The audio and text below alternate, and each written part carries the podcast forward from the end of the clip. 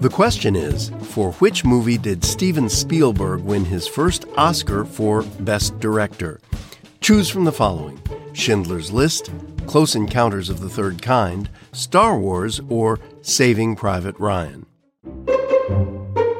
Think you know the answer? It's Schindler's List.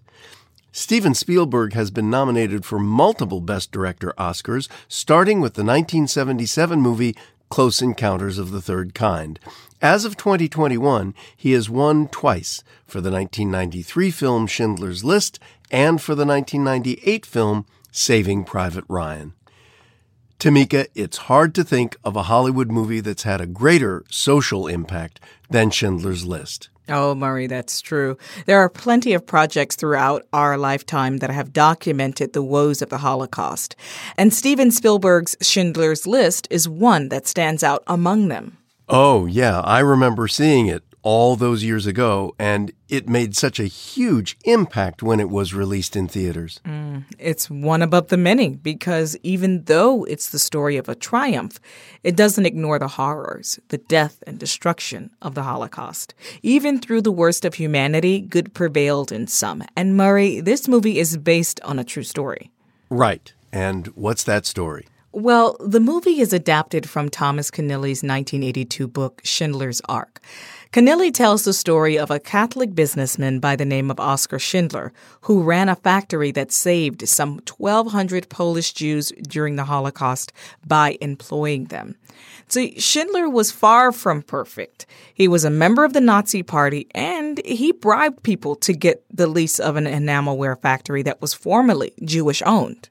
And it was that factory work that kept the 1,200 Jews alive, right? It was.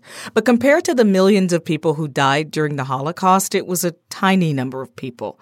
And it wasn't a story that Steven Spielberg thought that people would want to watch. In an interview commemorating the film's 25th anniversary, he said that he couldn't imagine that any audience would watch it based on the amount of violence in it.